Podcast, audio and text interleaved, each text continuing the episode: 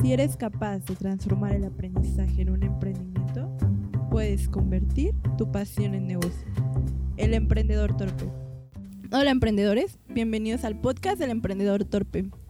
En este episodio número 26 vamos a hablar sobre cómo lidiar con la depresión. Oscar nos platicará de personas exitosas que han logrado grandes cosas. También les daremos herramientas para salir de ello como emprendedores y unas cosas más que Oscar nos contará. Cuéntanos. ¿Qué tal? Buen día. Sí, creo que es un tema muy largo, muy amplio y más en este tiempo de que todos estamos interconectados y la información está al alcance de un clic, pues prácticamente los vacíos existenciales se van acrecentando. Y creo que todos los que nos escuchan y todo el mundo ha pasado por momentos depresivos y más ahorita que se acaba de pasar esta pandemia donde tenías que estar encerrado y mucha gente pues no estaba acostumbrada. Y la mayoría de las personas, siendo sinceros, no estamos acostumbrados a estar solos, ¿sí? Pero hay un filósofo que no recuerdo el nombre, creo que estamos más solos rodeados de gente, ¿no? Es la misma mierda, ¿no? Pero a veces el ruido de la gente hace que sea un poco menos llevadero, pero es lo mismo que si estuviera solo sin personas, ¿no? Creo que la depresión ha sido una enfermedad que actualmente ya se está tomando más en serio por las depresiones, por los suicidios. Hay niños que se suicidan de 10, 11 años y eso no pasaba o no se hacía tan público en vidas pasadas o en anteriores generaciones, y hoy en día es muy marcado, ¿no? Por eso las partes de la toxicidad con las relaciones, de la parte de los padres que se divorcian y que pues se pelean con los hijos, todo ese tipo de circunstancias son importantes, ¿no? ¿Para qué? Para que detone esta parte depresiva. Vamos a enfocarnos, creo que le platicaba a Fer que todas las personas que han hecho logros importantes en la humanidad han tenido sus etapas depresivas. Vamos a hablar del cliché de Steve Jobs, que fue adoptado. Y sus padres, pues, gente de bien, le ayudaron, en la clase media. Pero esa saber que fue adoptado fue cuando dijo, oye, ¿de dónde soy? ¿No? Imagínense que no sepan quiénes son tus padres biológicos y que te hayan regalado, ¿no? Prácticamente. Es fuerte. Entonces, y él empezó a gestar, pues ya ven, ya todo lo demás es historia de Apple y todo, pero sufrió ese vacío existencial, por eso era muy picky en la parte de muy obsesivo, por eso decía, yo quiero una computadora que nada más la conectes y se prenda, nada de instructivos, nada de nada, y les transmitía eso a la gente que trabajaba con él, pero era tan obsesivo, tan así, y pues el resultado está, ¿no? Hay otra etapa muy importante, hablando de otra persona que también, Nelson Mandela en el apartheid de Sudáfrica, donde ya ves que la parte de blancos y negros, baños para blancos, baños para negros, pues estuvo encarcelado 27 años aproximadamente, y él se deprimió en los primeros años de cárcel, al extremo, no sé si hay anécdotas que posiblemente se intentó suicidar o no, pero después se encontró consigo mismo, y empezó a escribir. Saliendo de la cárcel, se convirtió en presidente de Sudáfrica y abolió la parte de la segregación, ¿no? Entonces, todas las personas que han hecho importantes aportaciones han tenido momentos depresivos. Hay gente que se ha hasta suicidado. Estamos hablando de Ernest Hemingway, el escritor que ganó el premio Nobel del Niño y el Mar, no sé si es el libro. Se terminó suicidando. Estaba pescando y agarró una escopeta y se dio un balazo, ¿no? Entonces, porque no soportó esa parte. Hay momentos, hay personas que realmente no lo soportan, ¿no? Y muchos escritores, más que nada es por los escritores, ¿no? Entonces, retomando la parte depresiva, creo que la mejor manera de lidiar es hablar.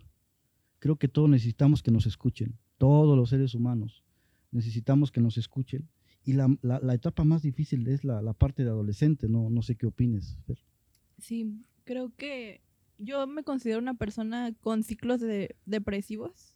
Me he dado cuenta analizando como etapas de mi vida donde me aíslo, me siento muchos vacíos existenciales. No le hallo sentido a las cosas que disfrutaba las dejo de disfrutar. Tengo bajones emocionales, no me expreso. ¿Y sabes qué pasa, Oscar? Cuando yo logro salir de eso, de repente hablo. de repente fluye con alguien, mi mamá, un amigo, una amiga, y hablo y me doy cuenta que sentía tantas cosas que no había dicho, que no, ni siquiera había hecho conciencia que sentía. Y puedo hablar, o sea, por horas así, y me siento liberada. Y empiezo a hacer conciencia, ay, esto me dolía, ay, esto me estaba causando conflicto, ay, y así, ¿no? Y sí, cierto, o sea, cuando alguien te escucha, lo es todo, o sea, y que te escucha de corazón y que te empatiza con tu sentir y no te juzga, eso es algo muy valioso que pocas personas te lo pueden dar, porque ¿qué pasa? Que sales con tus amigos y le cuentas algo y pues empieza esa mala vibra de chismear, criticar al otro, juzgar, ay, ¿por qué hiciste esto? No, es que, pero cuando hablas con alguien de forma profunda, de forma sincera, y le cuentas cómo te sientes, aunque da miedo decir en voz alta, la verdad me quiero morir, o sea, pero es la verdad. Ay, no, ¿cómo dices eso? Y la vida tan bonita, échale ganas. Y frases genéricas, ¿no? Exacto. Creo que Oscar y yo somos antifrases genéricas toda la vida, ¿no? Entonces, en la adolescencia, sí, es muy difícil porque no sabes quién eres, no sabes qué te gusta, no sabes qué vas a hacer de tu vida y hay mucha presión social porque tengas eso definido. Ahorita que estás diciendo la presión social, y eso lo traemos arraigado siempre, el qué dirá la gente, ¿sí? Creo que esa parte, Fer, no sé si quieras compartirnos esa parte de cuando estabas en esa transición de adolescente, cómo te afectó esa presión social, y eso es muy difícil, el qué dirán, el que tu mamá, el que todos te juzguen, pero al final, ¿quién vive? Pues tú. Exacto. Tú vives, tú eres la que experimentas, tú eres la que sientes. Creo que estamos tan marcados con eso que el qué dirá, que no es que se borre por completamente, creo que es parte de esa parte cotidiana de vivir con los otros, ¿sí? Pero cuando ya te afecta a un grado de que dejas de ser tú mismo, ahí está complicado, ¿no? Sí, yo tuve una etapa de mucha presión social, de reprimirme quién era y de mucha confusión, pero estaba muy, muy reprimido, ¿no? Cuando yo tenía como 13 años, me acuerdo que se fue la luz en mi casa. En mi casa somos 5, mis papás, y tengo 2 hermanos. Se fue la luz en la casa y estábamos todos en el cuarto de mis papás, una king size, ahí riéndonos y diciendo algo. Y me acuerdo que en esa etapa yo estaba mensajeándome con una chica. Esa chica físicamente lucía como tomboy, ¿no? De ese estilo tomboy. Entonces yo me estaba confundiendo porque yo decía, yo sé que no es un hombre, yo sé que es una chica y me estoy mensajeando con ella y siento esto y porque lo estoy sintiendo, pero no lograba pasar de ahí, ¿sabes? Simplemente existía ese sentimiento y pues yo que soy espontánea, que soy imprudente, pues ya me conoces, estábamos ahí y le digo a mis papás, creo que soy bisexual. Así, se los dije, simplemente un silencio incómodo, ya sabes, de que para eso yo lo dije llorando, o sea, como que me daba tanto miedo, pero yo tenía miedo de, es que está mal, yo no sé en qué momento, de qué manera, pero yo sabía que hacer eso estaba mal, no sé de qué forma se arraigó ese pensamiento a mi mente y yo decía, jamás así, yo de señora tomando la mano de una mujer, jamás, o sea, eso está mal, y yo lo sabía y lo reprimía, ¿no? Pero lo quise decir, porque lo sentía, estaba esa chica, como tal, les digo. Y mis papás dijeron, es que estás confundida, tú la admiras y ya. Y obviamente choqueados y yo no veía su rostro, no estaba la luz, no había luz. Pero fue raro, lo ignoraron, no sé, fue como si nunca lo hubiera dicho, no se tocó más el tema. Y eso fue en la secundaria, toda la prepa yo viví reprimida. Y había unas partes de mí, pues en ese despertar de sexualidad que vive cada persona en la prepa, en la secundaria, esa parte de mí salía, ¿no? De, me gustan las mujeres. Y yo, no te gustan. Se te hace atractiva, es diferente, porque no eres eso. O sea, ¿cómo vas a hacer eso? Y, Y era como un odio, una homofobia interna, ¿no? Entonces, cuando ya tengo 19 años y ya voy a la universidad, yo seguía reprimiéndolo, ¿no? Hasta que un día analizo mi YouTube. O sea, ¿qué canales sigo en YouTube? Puros LGBT, pero Calle Poche, Dulceida y Alba, pues referencias de LGBT, ¿no? Ah, Victoria Volkova, porque a Oscar a mí nos gusta mucho Victoria Volkova. De todo eso, ¿no? Y dije, o sea, sí, hablando conmigo, dije, pues creo que sí me gustan las mujeres. Y en ese momento ya fuiste consciente y lo aceptaste. Ajá, exacto. Y dije, ok. Y dije, ok, pero ¿qué viene? ¿No? Y dije, pues no voy a decirles nada a mis papás porque ni hay nadie, o sea, no hay una mujer que me guste o con quien esté saliendo, ¿para qué los atormento con esto que ya sé lo que representa? Porque obviamente, o sea, aunque yo nunca lo acepté, yo ya daba señales. Por ejemplo, un tiempo me quería meter al fútbol femenil. O cuando tenía 8 años, mi mamá puso la de Mecano, de mujer contra mujer, yo la ponía una y otra vez y así.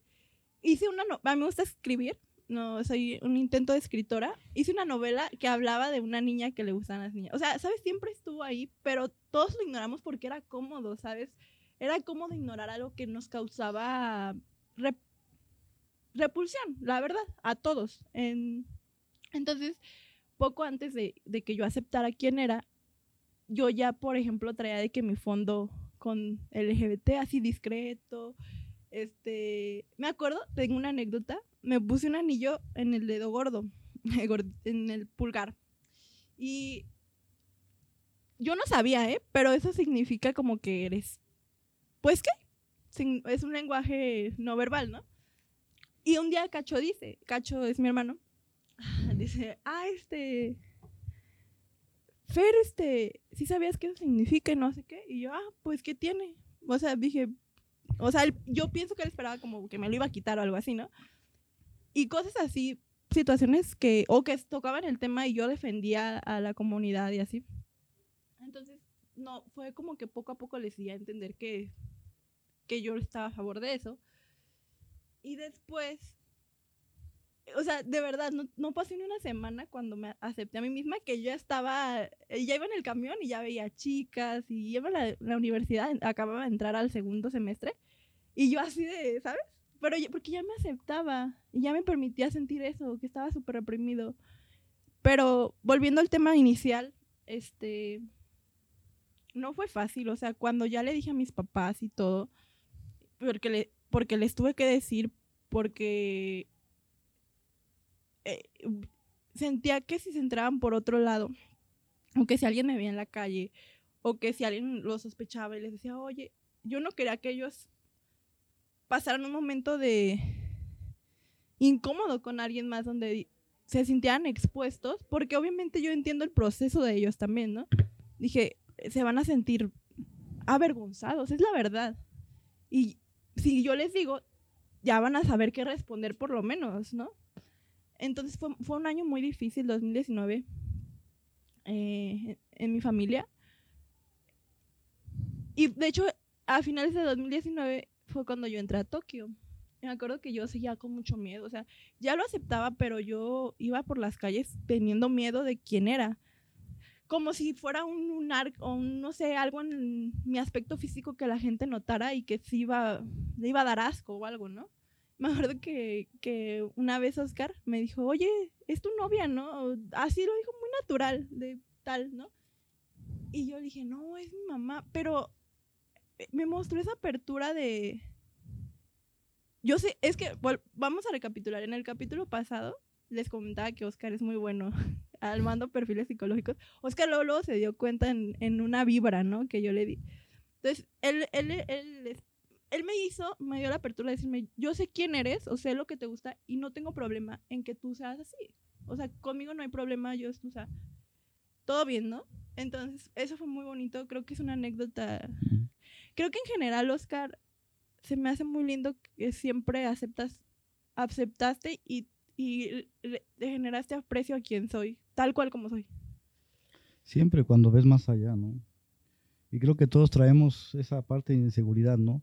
Porque luego ya más confianza me dijo, pensé que ibas a ser homofóbico, ese tipo de cosas, pero pues no soy así, ¿no? Pero sí, en el mundo moderno y actual hay mucha homofobia, ¿no? Eso es muy latente. Y más, eso también crea depresión, el que la gente no te acepte y no pueda ser tú. Y más por quien seas, es que no tiene que ver de género. Si eres como Darqueto, porque eres Darqueto y tu familia no te acepta, porque entonces los famosos prejuicios, ¿no? Sí. Entonces, siempre, ¿no? Creo que tenemos tantos estereotipos en la vida. Y ojo, no es culpa de nuestros padres, creo que han sido educados de una manera, y ya viene de generación en generación, en generación, en generación, ¿sí? Solamente es romper, y lo que yo admiro de Fel es que confrontó a sus padres, digo, ¿sabes qué? Esto, y creo que fue complicado para sus padres también aceptarlo, ¿no? Me acuerdo que me comentó que ya que aceptaron y que ya tenía novia, me dijeron, no te agarres de la mano en este lugar, ¿no? Te van a decir cosas. Entonces los papás estaban como friqueados de decir, porque así fueron educados, ¿no? No es culpa de ellos. Exacto, simplemente así fueron educados, ¿no? No, y les han, o sea, siempre desde que se enteraron, han luchado día con día con esos prejuicios y han sido un reto día con día y cada vez avanzan más y más y más en intentar no decir comentarios que me hagan sentir mal, en intentar aceptarme como si fuera heterosexual. Y no estamos diciendo que está bien que la gente discrimine o la gente rechace o la gente reprima o la gente... no estamos diciendo que está bien eso. De hecho, estamos en contra de las personas que hacen eso, pero hay que empatizar también con algo muy importante, que es que no puedes cambiar una cultura, una forma de pensar muy arraigada que tampoco tus padres eligieron. Creo que eso me hizo entender Oscar con sus consejos y creo que, bueno... Por si hay algún emprendedor que ha pasado por esta situación específica, o como dice Oscar, que alguien no te acepta por quién eres, por cómo hablas, por cómo te vistes, por tus gustos. Igual, o sea, creo que el respeto es clave, ¿no? Quiero decirles, hablando, sé lo que se siente no ser aceptado. Yo soy de las personas más extravagantes que se puedan imaginar, muy extravagante, rayando en la obsesividad de la extravagancia. Entonces, hay una anécdota que Fer, que íbamos caminando y eso creo que lo platico. Ay, sí, es muy buena, muy buena. Es que Oscar es un ser extraño y muy especial en muchos sentidos, ¿no? Y pues yo ya lo conozco. Pero pues un día íbamos caminando aquí por las calles de Guadalajara. Y pues yo soy súper espontánea, súper. Y Oscar, me acuerdo que ese día me dijo, ay, quiero un capuchino y no sé qué, ya no fuimos por el capuchino, ¿no? Entonces íbamos por caminando y había una cafetería y le digo, Oscar, ay, compré tu capuchino y así, o sea, yo armando el plan así en un segundo, ¿no? Y Oscar de que me ve así como sacado de onda, pero como estás mal, ¿no? O sea, ¿qué estás diciendo? Estás haciendo una locura. Y yo me saqué de onda, ¿no? Porque me vio así y le digo, ¿por qué no? O sea, ¿qué pasó? Y me dice, no, Fer, o sea, hay ideas para todos, Hoy no es día de probar cosas, o sea, sí se me antoja el capuchino, pero no me voy a arriesgar a probar un capuchino que no me guste, porque no es día de experimentar, o sea, hay días para experimentar, hoy no es ese día. Así como si fuera casi marcado en el calendario, ¿no? Y yo me quedé así de, no manches. Wow. Eso sí, cuando me lo platicó se me hizo extraño verlo desde una perspectiva externa, porque yo me creé mi propio mundo, ¿no? Realmente yo viví mucho tiempo en una soledad muy, muy marcada, muy crónica, entonces pues yo me creé mi mundo, pues nadie me aceptaba, entonces, y fue creándome esas cosas, ¿no? De ser muy exclusivo con mis cosas, ¿no? Y creo que eso es parte de mi esencia y yo lo acepto, ¿no? Y es complicado porque poca gente es la que me entiende. Poca gente es la que... Yo puedo ser sociable, más no poder y todo, y hablar de los temas que se puedan presentar, pero sí hay una gran línea en que yo soy muy especial con la gente con la cual yo me puedo relacionar. Abrir. Exactamente, y abrir, ¿no? Entonces, no se sientan, todos tenemos nuestras cosas, ¿no? Nada más es cuestión de buscar personas, ¿no? Pero reitero, hay un sinfín de grupos, y si esta charla... pasan por algo similar, en tanto lo que yo les platiqué como la experiencia de Fer, créeme que yo y Fer los podemos apoyar, ahí nos escriben, de verdad, creo que estamos para estar esta aportación, y más por la experiencia, recientemente, ¿no? Les platico, aparte de trabajar conmigo, pues Fer tiene sus proyectos y está haciendo su bebecito, se llama Crea, que es una agencia, y ahí le voy coacheando poco a poco, independientemente de los proyectos que tenemos juntos. Y hay un compañero, ¿no? de ella, de otro proyecto, que es otra marca que ella también se llama Merca, ¿no? Marcamorfosis. Entonces, de la parte de un chavo, ¿no? De que, ¿sabes qué? Estoy en los suelos, estoy mal, estoy depresivo y qué triste, y se va a salir del proyecto por eso. Y yo me quedé pensando, qué lástima, ¿no? No hay como esa suficiente confianza como para levantarlo, y además no nace, porque eso se tiene que nacer. Y ojalá que alguien lo pueda levantar, ¿no? Porque sí es, ¿no? No puedes tú ayudar a todo mundo, ¿no? Es complicado. Lo que está en tu margen, adelante, ¿no? Como ser espontáneo, ser empático, pero ya cuando dices, es que es meterte desde dentro y levantarlo, y pues no siempre se puede, ¿no? Que de hecho, pues ya que tienen el contexto de por qué estaba yo depresiva, un tiempo que entré en confusión de quién soy y todo, o sea, una crisis muy fuerte, de plano le dije a Oscar, no me puedo levantar, o sea, y él me dijo, no te preocupes, o vuelvo a lo mismo, Oscar es un jefe atípico, en general es una persona atípica, pero él me dijo, yo sé lo que se siente, y algo que admiro de Oscar es, él habla de un chip muy marcado, de un piloto automático que desarrolló para salir y subsistir y hacer las actividades del día a día sin derrumbarte a pesar de que las cosas te estén atormentando, ¿no?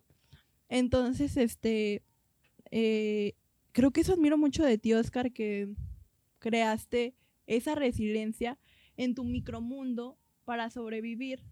Y no, es que lo maravilloso es que le funciona, y le funciona bien. Entonces,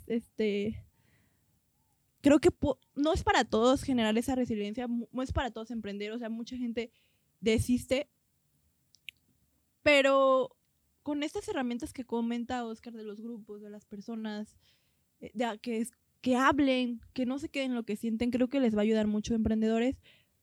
Y muchas veces ustedes dicen, es que sabes que nadie me entiende, o sea, yo quiero emprender, no he emprendido. Dijiste algo, si ven después, hicieron todo eso, les voy a hacer lo que yo hice. Es una cosa muy cruel. Yo me creé un amigo imaginario ya de adulto, y hablaba, y sigo hablando en voz alta, sí, porque eso ya lo traigo. Entonces sí es complicado, pero ya si al final agotaron todos los recursos, creo que hablar en voz alta les va a ayudar. Hablar, aunque imagínense que alguien los escucha, pero hablen, ¿sabes qué? Quiero matar a todo el mundo, quiero matarme, quiero hacer muchas cosas, odio a fulano, odio a sutano, y al final, después de que saques todo, llega la pasividad. Porque imagínense, todos tenemos pensamientos locos, ¿sí? Pero tenemos esa prudencia de no decirlo, hay gente que sí se suelta y después te arrepientes, ¿no? Sí. Pero cuando lo hablas y nadie te escucha, qué bueno que nadie me escuchó, ¿no? Y si ustedes quisieran encontrar a alguien que los guíe, alguien con quien hablar, o sea, que quieren emprender, pero es que nadie cree en mí, es que no sé ni cómo hacerle, es que no sé nada de la vida. Creo que las mentorías de Oscar son para ustedes. Chequen elemprendedortorpe.com y también chequen oscaronofre.com. Y estoy segura de que yo, la verdad, tengo un privilegio de recibir mentorías gratis. Si yo creamos este podcast para que ese conocimiento no se quedara en un lugar específico, sino que lo pudiéramos compartir para todos. Entonces, los invitamos a que chequen las páginas y pues hay paquetes, hay promociones, hay un club VIP. No se pierdan eso, porque ahorita pues estamos iniciando este proyecto, pero cuando arranque pues obviamente se vienen cosas diferentes, entonces aprovéchenlo, ¿no? Les agradezco mucho, pues recuerden que la única manera es trabajando para que las cosas sucedan. Gracias, Oscar.